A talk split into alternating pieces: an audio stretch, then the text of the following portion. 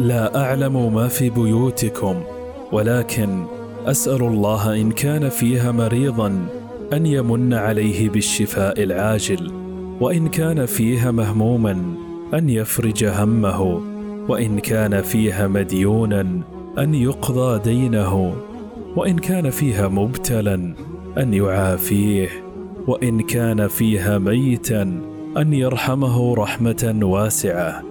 وأن يرحم موتانا وموتاكم ويجمعنا بهم في الفردوس الأعلى.